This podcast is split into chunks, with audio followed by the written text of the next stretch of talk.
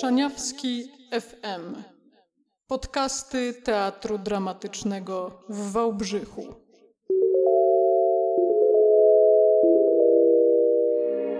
Dzień dobry, wita Irena Wójcik. Zapraszam na mój podcast Góry, te na wyciągnięcie ręki. Życie domowe. Cześć, jesteśmy na wycieczce, na wyprawie. Jesteśmy w Książu. Na razie tu widzimy Zamek Książ. O Zamku Książ nie będę opowiadać, bo każdy może sobie przeczytać w internecie. Choć ja bardzo lubię, jak przewodnicy zawsze mają tak zwane zaskakujące pytania. I ja wtedy oblewam się potem, że ja nic nie wiem na ten temat, więc ja też tak od tego zacznę. Proszę bardzo, ze mną jest Sebastian Mański, dyrektor artystyczny, jest Tomek Jękot, kierownik literacki, Nikola Olszak, pedagog teatru, wszyscy Teatr Dramatyczny Wałbrzych. No jestem ja, Irena Wójcik, aktorka. No to pytanie. Zamek Książ, Dolny Śląsk, Wałbrzych. Który to do wielkości zamek w Polsce? Raz, dwa, jest nas trójka, to mi się wydaje, że trzeci. Drugi.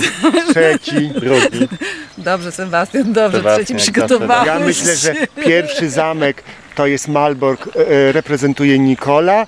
Ty reprezentujesz Wawel, czyli drugi. No, widzisz, jak pierwszy. Wawel, a nie Malbork? Malbork. Na pewno.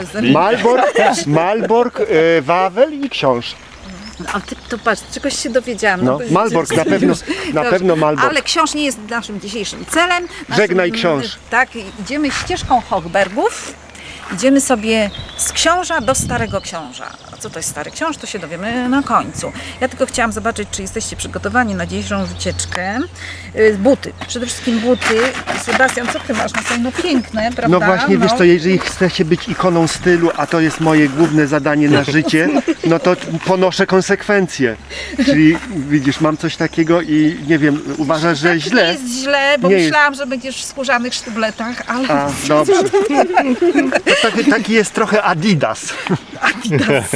Tomek, pokaż podeszwę. No słuchaj. Nikola, no trochę tragedia, bo słuchajcie, mogą być obuwie sportowe. Wiadomo, że to nie jest żadna wyprawa górska. Jest to taka ścieżka, ale ona jest dosyć czasami niebezpieczna i jest ślisko i tak dalej. Warto mieć obuwie, może jeżeli nawet nie górskie na taką wyprawę, to przynajmniej sportowe, które ma taką podeszwę, taki protektor, na przykład jak moja, czyli coś, co sprawi, że nie będziemy się tak bardzo ślizgać. Właściwie nie ma takiej idealnej podeszwy na każdą wyprawę. Tych butów jest bardzo dużo górskich. One są oznaczane przez dobre firmy, które buty, na jaką wycieczkę, w jakie góry, więc to też nie ma sensu na przykład kupować bardzo drogich w jakieś na przykład Karkonosze, bo to nie o to chodzi. Trzeba dopasować je do danego miejsca i do danej wyprawy. Także na następną wycieczkę bardzo proszę o zakup i zaopatrzenie się w buty górskie. A na razie idziemy. Idziemy ścieżką Hochbergów. Nasza wyprawa mniej więcej pół godziny do 45 minut. No nie wiem, Sebastian, dasz radę? No ja będę godzinę. Dobra, lecimy i idziemy na moją ścieżkę, która jest oznaczona, słuchajcie. Oznaczona takimi znakami. Zaraz sprawdzimy. Co tam robisz, Tomek? Chowałem klucze do plecaka. Aha, bardzo już, dobrze. Żeby mi nie wypadły, wiesz, bo na ścieżce nie znajdę potem. Słuchajcie, bo ja tutaj byłam, nie pamiętam kiedy. Naprawdę dawno temu. Nikola, ślizgasz się? Jeszcze nie. Ja też nie. Tu jest dobry piach, sutry, tak, dobry. Ale najgorsze przed nami. A, myślałam, że to właśnie są te kamienie. Ta ścieżka była utworzona przez ówczesnego właściciela, prawda, księża Hochberga. No i tu mamy nawet tablicę. Rezerwat przyrody Przełomy pod Książem ścieżka Hochbergów, ruiny zamku Stary Książ. No i mamy ją oznakowaną. To jest taki szlak turystyczny, tutaj widzę. Czyli dwa paski białe i zielony po środku. Ja pamiętam, że ona jest taka ciekawa i taka urozmaicona i bardzo interesująca. W ogóle tutaj ten cały rezerwat Książa to można, jest dużo szlaków. No trzeba tylko mieć parę godzin na przejście tego wszystkiego. Tak przynajmniej chyba 4 czy 5. Żeby to sobie dokładnie zbadać. Irena, posłuchaj, a mam jeszcze takie pytanie, bo jesteśmy na zielonym szlaku. A czy kolory szlaków mają jakieś znaczenie? Bo kiedyś mówiono, ja słyszałem, że to coś znaczy, na przykład, że czarny to jest najtrudniejszy, tam żółty najłatwiejszy. Nie, dementuję i wszystkie portale i górskie, prawda, wszystko dementują. To nie jest prawdą, że czarny to jest najtrudniejszy, a czerwony... No są tam takie pewne sugestie, że czerwony to jest taki długi, niebieski łącznikowy, a te zielone, żółte łącznikowe, ale to nie jest prawdą i nie należy się tym sugerować i na przykład myśleć, że czerwony jest łatwy, a żółty, prawda? To jest nieprawdą. I na przykład na Słowacji są tylko 4 kolory, a na przykład w Alpach jest tylko 1 kolor czerwony i są tylko określenia, prawda, nazw i kilometraż, także to wszystko każde państwo ma troszeczkę inaczej. Jak tam schemat ze śliskością? Wczoraj padał deszcz. Ja się nie ślizgam, grzęznę. Słuchajcie, uważajcie tak, na konary przede wszystkim, bo jeżeli są wilgotne, to są bardzo śliskie i bardzo zdradliwe. Uważajcie na kamienie, trzeba uważać i na przykład czy się nie chwieją. To też jest istotną sprawą, bo jak się chwieją, to można polecieć z takim kamyczkiem, więc stabilnie. Fajnie by mieć kijki, bo wtedy tym kijkiem można sobie zbadać, czy dany kamień się rusza, czy nie. Także uwaga. A powiedz, czy zaczęliśmy naszą wyprawę. Powiedz mi, łatwiej się schodzi, czy wchodzi? Wiecie co, ja na początku to strasznie nie lubiłam wchodzić, bo to bardzo męczące. A potem z czasem, jak już ta kondycja i jakby też doświadczenie sprawia, że lepiej wchodzić, jak jest bardziej stromo, niż schodzić, bo stawy nie są tak obciążane. Naprawdę, jeżeli się bardzo stromo schodzi, to wszystko tutaj w te nasze kolana biedne i w kręgosłup uderza i to jest bardzo obciążające, więc ja sugeruję i planuję zawsze te trasy w ten sposób, że jeżeli jest bardziej stromo, to wchodzimy, a schodzimy łagodnie dla naszego organizmu. Tak to jest. Lepiej się zmęczyć w ten sposób, nie zmęczyć się odwrotnie. I tak wszyscy robią, także w tych wyższych górach. Idziemy dalej. No to ja zadałem 3 pytania, posłuchajcie, czekam na was. Nie, Sebastian. Nie ma to był dezercji. No. Głód mi się już podoba bardzo. Ojej, kurde, kawał nogi. No. Może coś znajdziemy fajnego. To grzyb jest. To jest noga od grzyba.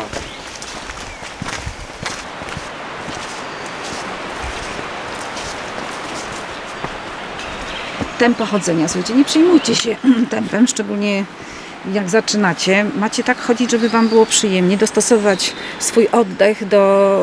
Jeżeli czujecie, że wam brakuje, trzeba przystanąć i po prostu wyrównać. Oczywiście z czasem należy to jakby pogłębiać, prawda, oddychać przeponowo. To jest coś, co trzeba po prostu doświadczeniem i pracą nad tym zapanować. Także, ale idziemy swoim tempem. No, jeżeli idziemy wolniej, to idziemy wolniej po prostu. Są jakby... 2 typy takich ludzi, którzy chodzą. Jedni chodzą wolniej, ale cały czas równym krokiem, cały pod górę, czy cały czas i dochodzą, a są też tacy, ja mówię, interwałowcy, czyli jakby szybciej i robią przerwę, oddychają, znowu idą i znowu oddych, przerwa i oddychają. Jest to zupełnie inny typ. My sobie zrobimy dzisiaj 3, czyli, prawda, jak to mieszany. Idziemy wolno i oddychamy i robimy przerwę.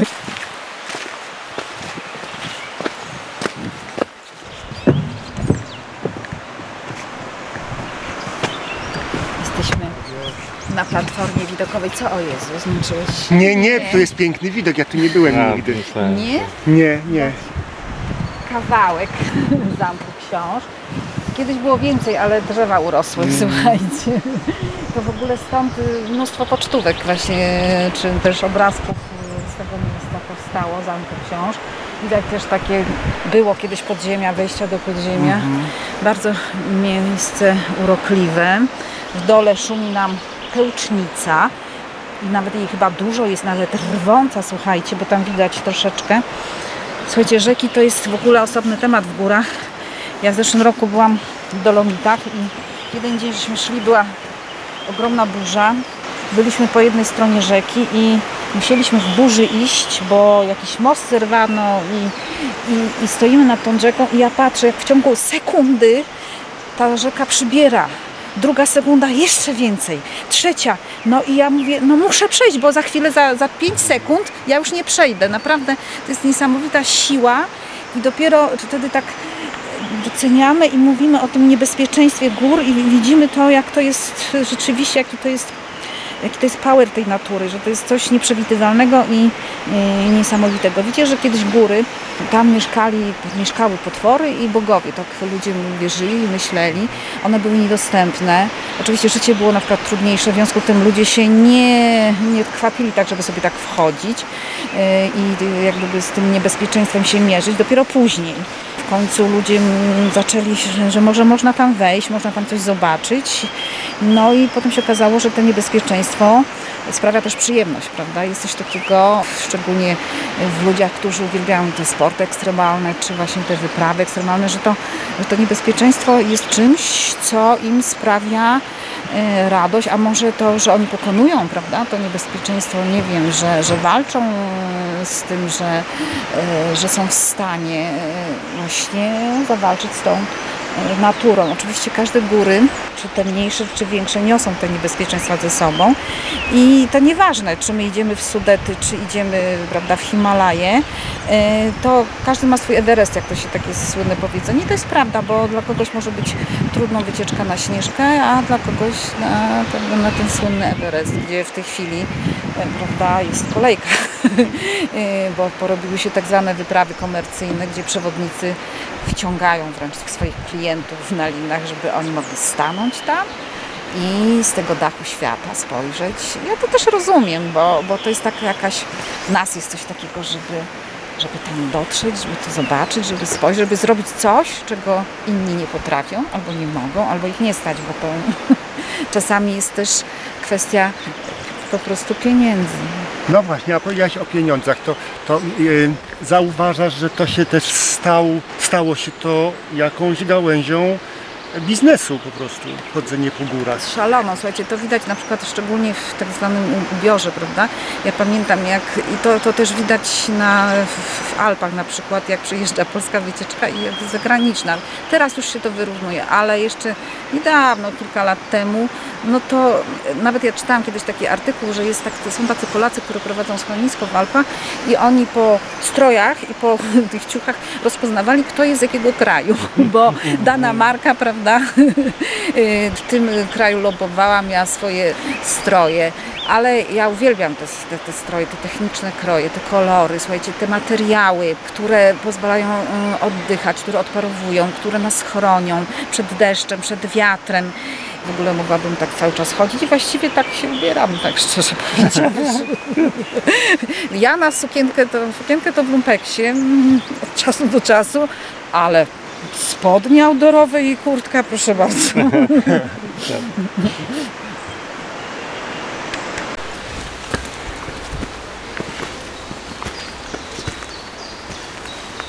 My stromo. No, stromo. Sebastian, Jezu. Co jest? Jezu, wiesz co, ja to mam coś takiego, że jakoś jest. Że wiesz, że mi chyba lęk wysokości to z czasem przyszedł, bo ja jako młodzieniec to chodziłem po górach, a teraz mam coś takiego, że stoję tutaj, wiesz, i mam taki... Ale no co tak to znaczy chodzić po górach, bo można chodzić... Posłuchaj, ja nawet na Rysy wszedłem. A od polskiej strony? Od polskiej strony. Tak. Z wujkiem moim z Krakowa, wujkiem Stefanem. Cudownie. Wiesz, ja przeszedłem prawie całe Bieszczady. Tylko to się wszystko działo 30 lat temu. No, w liceum. No to znaczy, że nie pracujesz dalej, bo nie. Lęk wysokości, prawda, czyli tak zwane problemy z ekspozycją, bo to się tak fachowo mówi. To ja mam duże. Tak, to są różne dla różnych osobowości i osobników, prawda? Właściwie każdy powinien to mieć, bo to jest nasza taka naturalna ochrona naszego organizmu. Jest tylko taki problem, czy my umiemy sobie z tym poradzić, prawda? Czy nie wprowadza to w nas jakieś tak paniki i nagle tracimy po prostu rozum. Słynne przypadki w górach, kiedy nagle turyści po prostu stają i nie są w stanie zrobić kroku ani w przód, ani w tył, prawda, jest wzywana pomoc, tamują ruch, prawda, są po prostu niebezpieczeństwie i są też niebezpieczeństwa dla innych, prawda? Więc trzeba sobie to wyważyć, trzeba jak się chodzi w góry próbować od jakby po kolei, to znaczy najpierw zacząć oczywiście jakiś, prawda, wędrówek, a potem wejść na jakiś taki szlak, gdzie jest ta ekspozycja, na przykład terć akademików na Babią Górę, prawda? Tam są łańcuchy. I tam można sobie troszeczkę sprawdzić, czy my się dobrze na tych łańcuchach czujemy, czy jednak nagle wkrada w nas się taki jakiś niepokój, że on nas paraliżuje, bo ten niepokój się wkrada. On jest, ja też patrzę i też tak mam tutaj, prawda, no mamy w dół, prawda, jakbyśmy tak podeszli i też zsunęli się, no to różnie się to może skończyć, prawda, nawet w takim, prawda, książu, na takiej ścieżce, no tak. Więc to nie ma tak, że tutaj też jest tak zupełnie bezpiecznie, nie ma też takich barier, które by nas tutaj trochę ochraniały, więc jest taki element niespodziewany. Ważną sprawą jest też jakby doświadczenie i ćwiczenie tego, bo można, im więcej się chodzi, tym to jakoś tak ten nasz organizm lepiej przyswaja. Ja to widzę po sobie, że jak zaczynam jakiś taki sezon letni i wchodzę na taki trudny szlak i to ta ekspozycja na mnie robi jakieś szalone wrażenie. Ale jak tak już drugi, trzeci dzień, to tak jakoś się oswajam. I nie to, że się nie boję, tylko oswajam po prostu i organizm odpowiada czymś takim. Ale nie mam w sobie tych paniki, jakby koncentracja, skupienie w ogóle w górach, to tak pracuje to skupienie. Nie możemy iść po takiej nawet ścieżce i myśleć o niebieskich migdałach tylko, bo się potkniemy o jakiś kamień i rzeczywiście wywrócimy i spadniemy. Trzeba uważać po prostu. I być obecnym. Idziemy dalej, słuchajcie. Słońce piękne.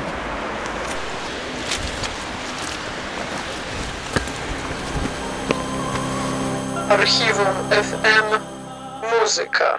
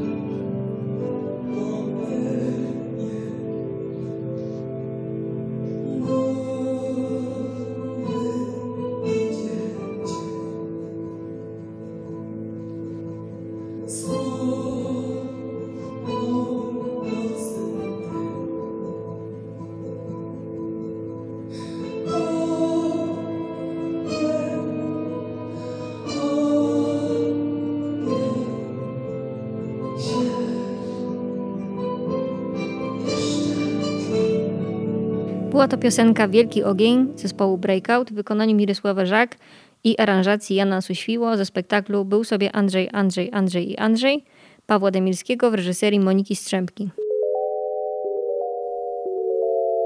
Szaniawski FM.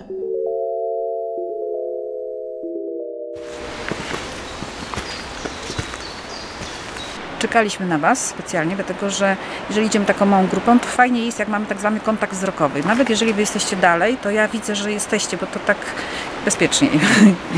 Okej. Przyjechać w te miejsca o różnych porach roku, bo nagle na przykład wiosną odsłaniają się nam zupełnie inne widoki, bo na przykład drzewa, prawda, są bez liści i wtedy mamy zupełnie coś innego i czasami one są nieporównywalne. W ogóle mówię, ojej, to tak wygląda. Albo też fajnie zrobić odwrotność trasy. To też pokazuje nam zupełnie inne spojrzenia i otwiera inną perspektywę zupełnie, także nie wystarczy raz, następnym razem musicie sobie zrobić w drugą stronę, bo wtedy jakby szła innym szlakiem, ma się takie wrażenie. No. Irenko, jak opowiadałaś o tych rzeczach, co się zmieniają, to mi się przypomniało, pamiętasz jak się chodziło, jak się w ogóle jeździło na wycieczki, to się miało coś takiego, co się nazywa bidon. Tak. I to było takie plasticzane. No. I pamiętasz, a tam normalnie się wlewało herbaty, coś takiego i to zawsze miało posmak tego plastiku, bo to się chyba tam coś po prostu roztapiało. Te plastiki były... Plastiki to jest bardzo w ogóle, to jest kolejna rzecz, że trzeba kupować dobre plastiki i butelki te na wodę też, najlepiej taką 5, prawda, albo chyba 7. Trzeba na to zwracać uwagę, bo niektóre są tylko jednorazowe, a niektóre po prostu są do użytku wielokrotnego i wolno od BPA. Ja mam 5. No to bardzo dobrze. No to... Ale to jest dobra firma, wiesz, niemiecka. Nikola, gdzie ty sobie tak wystartowałaś? No bo ja chciałam ten drugi szlak zobaczyć tam na dół. Jaki drugi szlak? Chciałam po prostu wyjść. No, ale gdzie jest szlak? Ale ja też właśnie, ja chciałam powiedzieć, że gdzie nie ma dłuższego czasu i nie ma szlaku. No i co? No ja nie wiem, dobrze idziemy. Tak, Nikola przede wszystkim wyszła przed przewodnika. Nie? No właśnie nie, Nikola pędzisz. Nie ma tak, bo ja jestem stąd i tak ja czuję, że są moje góry. No dobrze, no to gdzie masz ten szlak? To gdzie jest ten szlak? Ja nie widzę, no i co? Ale to w prawo czy w lewo teraz? No bo ten... No i co jest? Ja mi się zdaje, że w prawo jakoś jest za stromo, nie? No dobra, no i słuchajcie, to są... Ja bym nie szedł tym stromym. Ja bym szedł tak, tam bym górę poszedł. Czy w dół? Ja bym poszedł w górę. W górę, bo gładko wygląda. Mamy w dół, mamy w lewo, mamy w prawo i nie ma szlaku. I co teraz robimy? Więc tak, pierwsza rzecz. W takich górach bardzo często na przykład też na przykład drzewa ścinają, no bo tu nie, bo to jest rezerwat i nagle okazuje się, że nie mamy drzewa z szlakiem. Albo na przykład, to mi się zdarza też, że tak idę i mamy tak jakąś taką wytyczoną ścieżkę, tak sobie idę i wpadam w taki trans medytacyjny, tak sobie idę i nagle tak patrzę, ale ja już chyba dawno nie widziałam szlaku, prawda? Czyli gdzieś go przegapiłam. No i co wtedy, prawda? Takie pytanie, co można zrobić? No co? Pierwszy. Można się wrócić. Cofać się do tego, gdzie jest szlak. To jest pierwsza sprawa, że trzeba się niestety wrócić tą samą ścieżką do momentu, kiedy mamy ten szlak na drzewie. I to jest najpewniejsza sprawa, bo bardzo często się zdarza, że one gdzieś nagle w bok odchodzą od zupełnie, wydawało nam się głównego traktu. A on jednak już tylko tam gdzieś pod górę, czasami gdzieś jest zasłonięty na przykład właśnie liśćmi, prawda? I dopiero musimy się przypatrzeć. Ja miałam taką historię w Górach Stołowych, było już bardzo późno, zmierzchało, a ja nagle patrzę, taka ogromna polana, z lewej strony są drzewa, z prawej i nie ma szlaku. I teraz tak, w lewo, w prawo, no tu znajdę 10 minut, tutaj 15, za chwilę muszę iść na czeską stronę i dojrzałem jakimś sokolim wzrokiem, taka cieniutka brzuska, dosłownie i na tym dojrzałam ten szlak namalowany tam, czyli przez środek. Oczywiście mamy mapę, możemy wtedy z mapą, czy mamy teraz telefony, czyli możemy sobie w ten sposób ułatwić tę sprawę, ale generalnie wracamy do tego punktu tą samą trasą, którą szliśmy, aż ten znak na tym drzewie czy na skałach znajdziemy. Zimą jest trudniej, bo wtedy nie ma na skałach, bo to jest przykryte. śniegiem, prawda? Więc na przykład w Karkonoszach zimą mamy tyczki, prawda? To są taka fajna sprawa, że możemy sobie iść i te tyczki nam wytyczają, bo zresztą te tyczki wytyczają trochę inne trasy zimą niż latem te przebiegi. Bezpieczniejsze też. Ja dobra, Irena, to teraz no tego tam może jednak przewodnik teraz wybierze trasę dalej. No. Dobrze, słuchajcie, no ja tam widzę, patrzcie, widzicie tam daleko? Trzeba trochę wykręcić, tam na tamtym drzewie widzę. Jednak widzę. Dobrze, mówiliśmy do góry, nie w dół, no. No do góry gdzie? Uwaga, mamy przeszkodę, słuchajcie, dacie radę? No nie wiem, wielki kawał drzewa leży, wiatrołom właśnie. Może po ostatnich wichurach. Ja myślę, że najpierw Nikola jednak powinna pójść, bo ona się tak znowu wyrywa. Ja bym wam chciała powiedzieć, że przypomniałam sobie o kolejnym niebezpieczeństwie, że zapomniałam popsikać się sprayem na kleszcze. A ja mam, jak chcesz. Ja mogę ci pożyczyć, mam w plecaku. No dobra, teraz to jak? No ale kleszcze przecież nie spadają. Ale górą czy dołem przechodzimy przez to drzewo? Nami spadają. Uwaga, no to każdy dobra. Jak uważa. Irena górą. Dobra. Można przejść tamte. Można dookoła jeszcze iść. Sebastian, idziesz dookoła? No to, no Jezu, nie chce mi się pod górę, ale pójdę. Nie wiem, czy tu przesadzisz taki krok. Nogi, dawaj tutaj. No tak. Jezu. Ja idę teraz, nie idę interwałowo. Tylko uważaj, tu jest ślisko i no zaraz polecisz. Łap się gałęzi. I teraz jest problem. Weź to jeszcze dało się radę, a teraz to już niestety będę trzymać się na wariata. O! No, pięknie, brawo. Tak, dobrze, że to jednak tylko jest dźwięk, a nie obraz.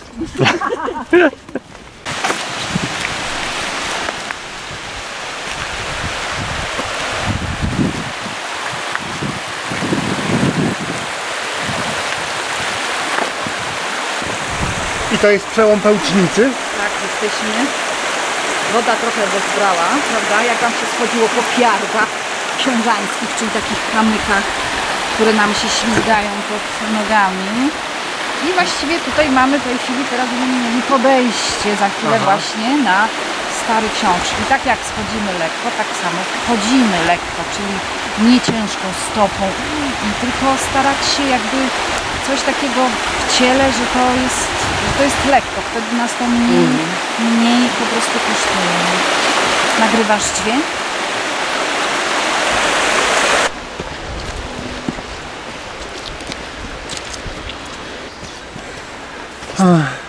No jak tam? No Jezuś. Jak tam z tym podchodzeniem? O Boże, tak mi tętno teraz, tak łup. Słuchaj, o Jezu. Słuchajcie, patrzcie, tutaj na co chciałam zwrócić uwagę. Mamy szlak wytyczony, tutaj mamy takie robione drewniane schody, już dawno nie byłam i kiedyś nie było tych schodów, ale to jest po prostu ochrona, żeby się nam zbocze nie osuwało pod wpływem wilgoci deszczów, a obok mamy łatwiejszą ścieżkę, bo jest bez tych schodów, prawda? Ale starajmy się nie chodzić tym, dlatego że w ten sposób niszczymy po prostu, niszczymy ten ekostan, niszczymy te rośliny.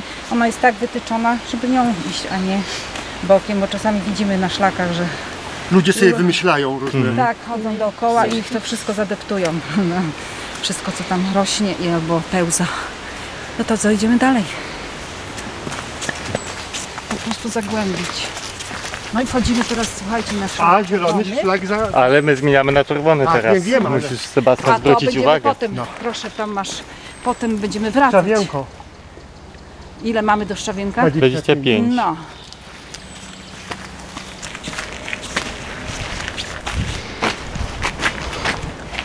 No i co, dotarliśmy. Jesteśmy na Starym Książu.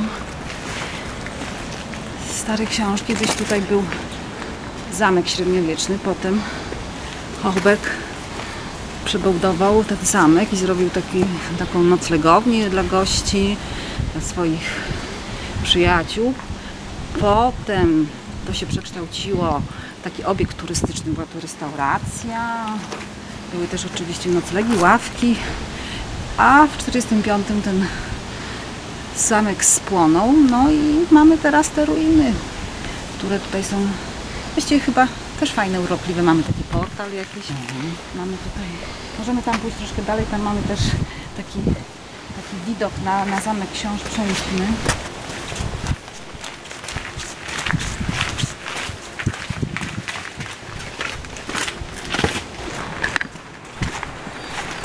No i drzewa mam też, ale widać ten wjazd.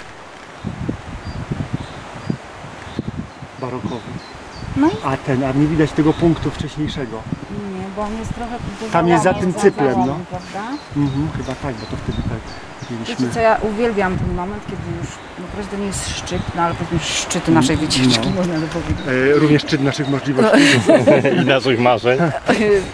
Kiedy tak sobie na tym szczycie siedzę i dopada mi taki rodzaj błogości, takiego zmęczenia, choć jeszcze to zmęczenie nie jest takie, musimy jeszcze zejść, słuchajcie, to jest, wiecie, to jest dopiero połowa naszej wyprawy, prawda?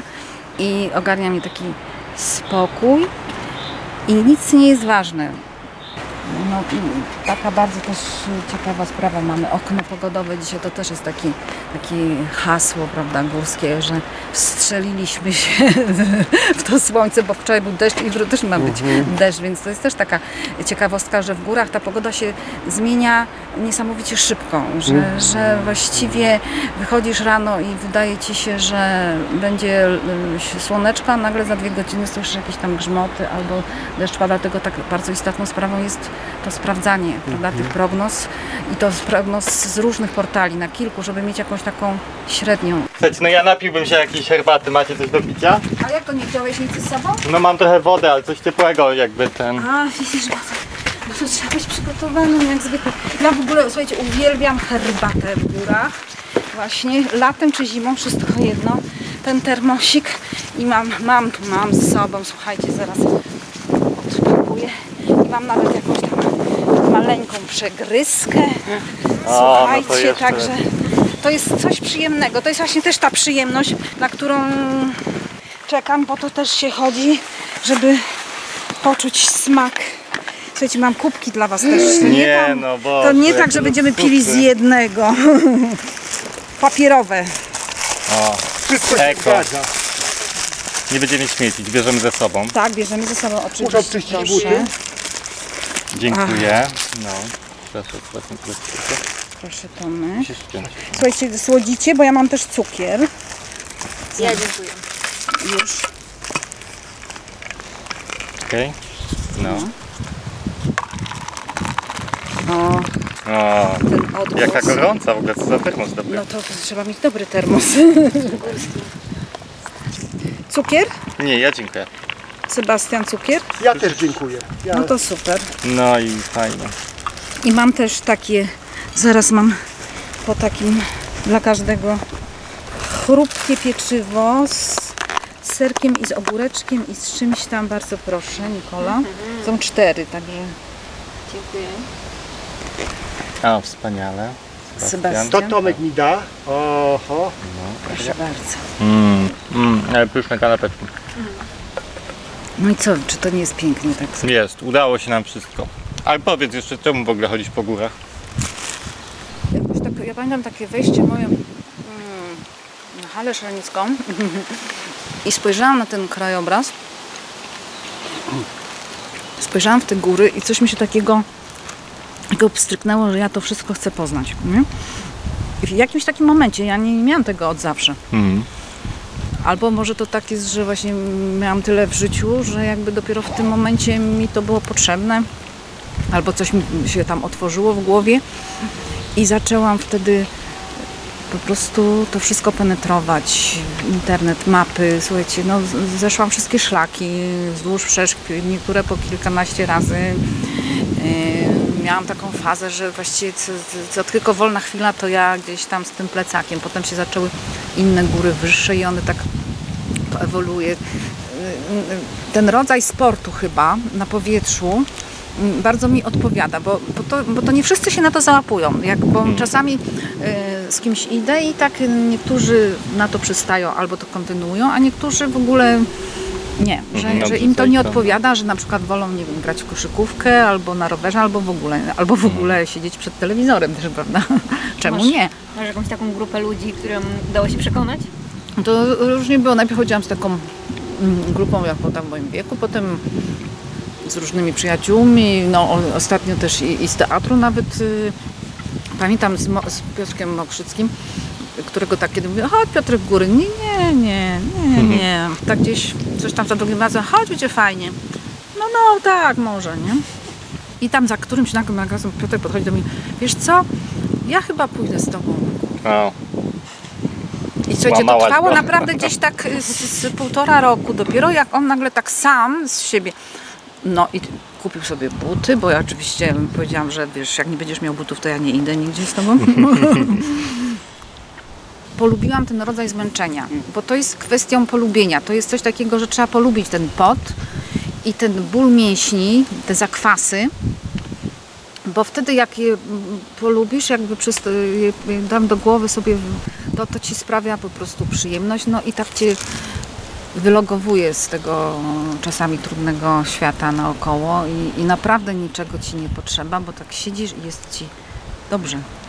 Bo ja myślę, że że nam się też spodobało. To gdzie nas weźmiesz następnym razem, Irena? Słuchaj, nie wiem, muszę to zaplanować, wiesz? Pomyślę, żeby tak troszkę to było dłużej. No tak, trudniej, tak, prawda? Żebyście my musimy też mieli jakiś progres. No. Buty, spodnie. Słuchajcie, to jest wspaniała sprawa z tymi ciuchami. Naprawdę, to jest, to można się tym poekscytować, naprawdę. Dobra, to czekam na jakieś polecenia i mam nadzieję, że następna wycieczka już za niedługo. Jasne. A teraz słuchajcie, teraz za chwilę musimy schodzić, nie? Znaleźć znowu szlak. Mamy tak, zielony na Szczawienko albo czerwony na Podzamcze. To... Słuchajcie, wydaje mi się, że okno pogotowe się kończy, bo idzie chmura. Szaniawski FM. Podcasty Teatru Dramatycznego w Wałbrzychu. Planowanie wycieczki. No tak, obiecałam. No to muszę to zrobić. Czekaj, zaraz tak. Szli godziny, dali radę. No to może coś podniesiemy tę trudność. No to ja wiem, 2-3 godziny. Spróbujemy coś znaleźć atrakcyjnego. Ciągam mapę. Bardzo lubię mapy papierowe. Mają coś w sobie niesamowitego. Mamy teraz do dyspozycji przeróżne aplikacje, mamy Google Maps i tak dalej, ale mapa papierowa jest czymś niezwykłym. Ja potrafię spędzić kilka godzin wpatrując się w te wszystkie kreski, kropki i tak dalej. Poza tym warto zawsze zabrać ze sobą mapę papierową, ponieważ jak nam telefon siądzie, albo się rozładuje, albo nie ma zasięgu, no to jak sobie poradzimy właśnie mając mapę papierową i najlepiej laminowaną, bo jeszcze nam deszcz jej nie uszkodzi. No to otwieram tę moją mapę i tak patrzę te nasze tutaj okoliczne góry i ja bym chyba zaproponowała Wielką Sowę. Tak, Góry Sowie ze szczytem Wielka Sowa, 1015 metrów nad poziomem morza. Sympatyczna i łatwa do osiągnięcia i zdobycia. To tak, patrzymy, jakby tutaj to zrobić. Ach, ta moja mapa. Te wszystkie zdjęcia są popodklejane taśmą, po to, że jak się ją wiele razy zgina i zakłada i tak dalej, to ona się przeciera. No, piękna. Niestety mapy papierowe mają to do siebie, że się dezaktualizują, no ale... Można wtedy sobie jednocześnie sprawdzić w internecie, czy wszystkie szlaki są aktualne, czy może coś dodali nowego. Dobra, ale wróćmy do moich tych gór Sowik, więc tak. Najlepiej to można by zacząć tę naszą wędrówkę z Przełęczy Sokolej. Tak, mamy Sokolec, Przełęcz Sokola. To z Wałbrzycha to jest mniej więcej jakieś takie pół godziny samochodem. Można też autobusem dojechać do rzeczki, ale przystanek jest dosyć nisko i potem trzeba dużo iść i długo asfaltem, więc wybieramy auto. Tak, parkujemy na Przełęczy Sokolej. I tutaj tak mamy szczyt, mamy szlaki różne. Jak my to wybierzemy? Jakby tu jakieś takie atrakcyjne miejsca do zobaczenia po drodze. Tu mamy tak o Lisie Skały, tam jest taki punkt widokowy. Dobra, to tak z Przełęczy Sokolej idziemy sobie niebieskim szlakiem. Na Lisie Skały tutaj wchodzimy, tak, ponieważ mamy tutaj na tej mapie mamy oznaczenia czasowe, czyli mamy dany odcinek opisany, takie czarne strzałki i cyferki i mamy tak w górę mamy więcej niż w dół, czyli będziemy szli do góry i nawet tutaj dosyć stromo jest, ponieważ nam poziomice się zagęszczają. To wszystko można wyczytać na mapie. Więc mamy tak, najpierw mamy troszeczkę w dół, jak tu widzę, a potem do góry na Lisie Skały. To jest mniej więcej jakieś tak tutaj pół godziny, będzie 45 minut, dobrze.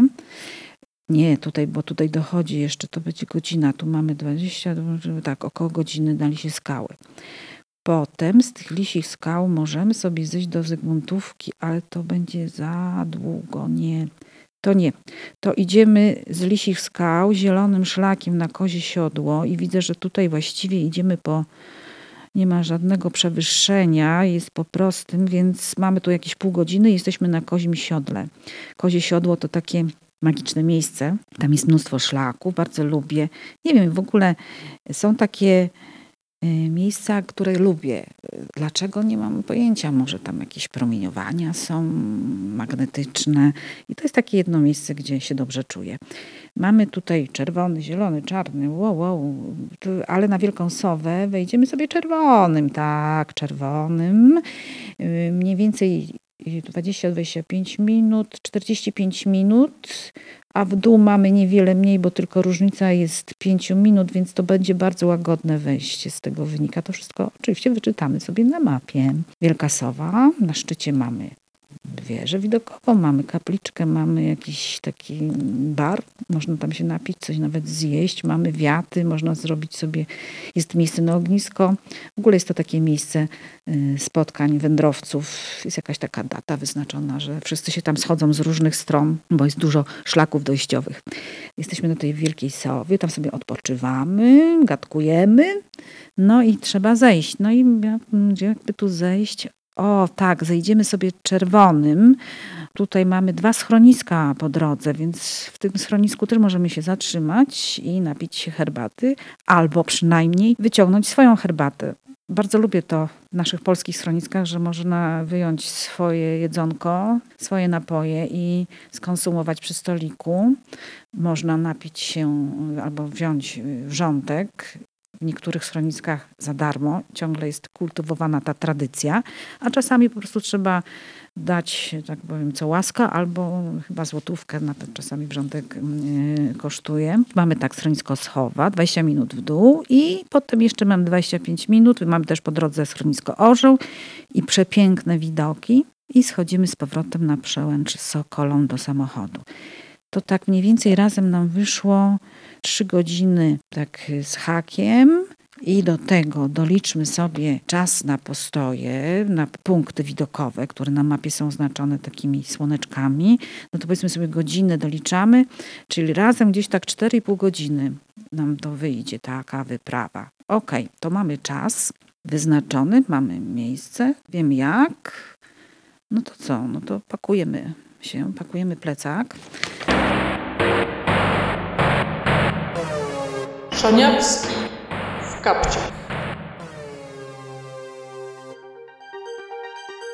Aby rzodkiewki dłużej zachowały jędrność i świeżość, włóż je do pojemnika z wodą. To samo możesz zrobić z marchewką i ogórkiem zielonym.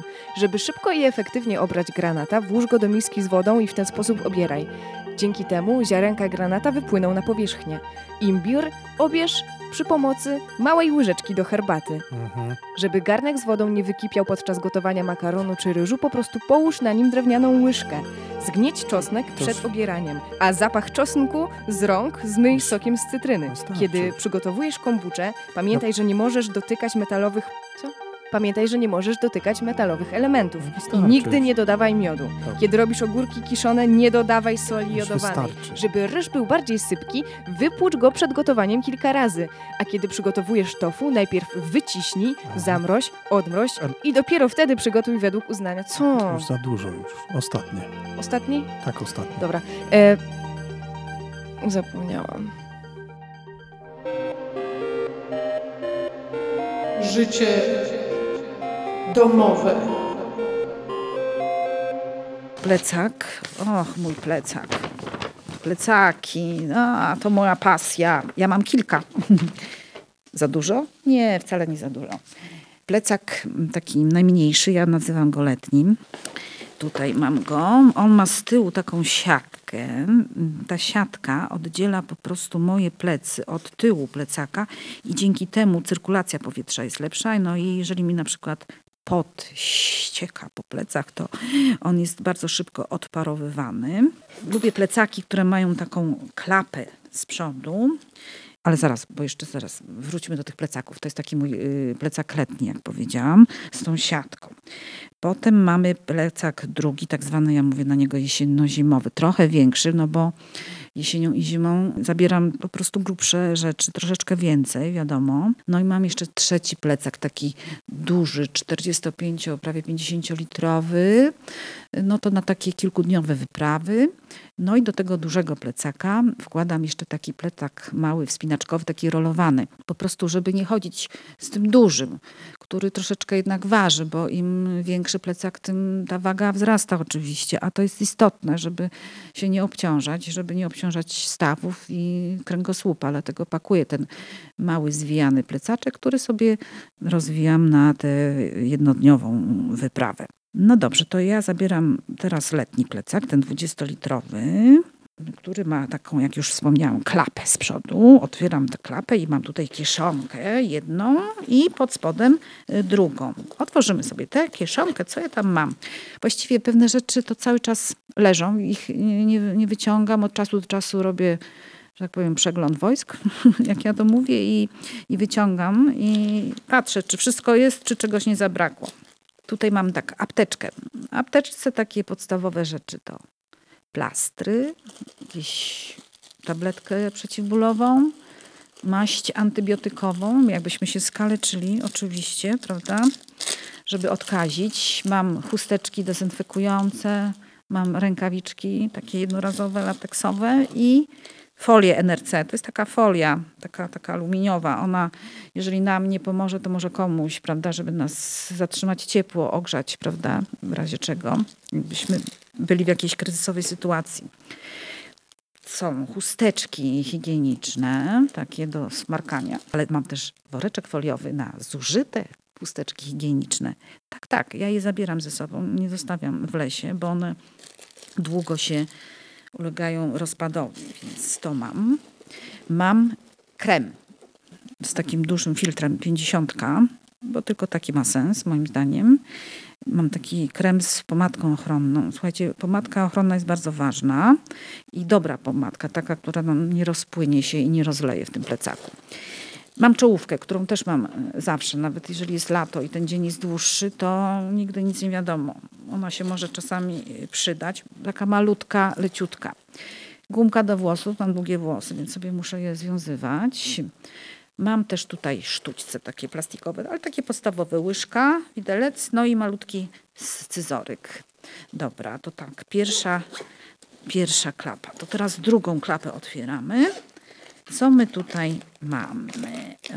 O tutaj mam długopis, tak, bo czasami coś trzeba zapisać. Mam herbatki, takie dwie, bo to czasami biorę wrzątek właśnie, bo jak herbata kosztuje horrendalną cenę, no to czasami sobie pozwalam na wrzątek. Potem mam tutaj jakieś woreczki jeszcze na wszelki wypadek. No i tutaj do tej mam taki specjalny troczek jest i sobie tu przypinam klucze, żeby one nie wypadły mi podczas naszej wędrówki. Czasami rozpinamy, a tutaj nam z plecaka wylatują różne rzeczy i potem będziemy szukać tego, prawda, w trawie. Więc tutaj sobie przypinam zawsze klucze. No i wsadzam też do tej kieszonki dokumenty, prawda, i pieniążki, które też ze sobą zabrać trzeba.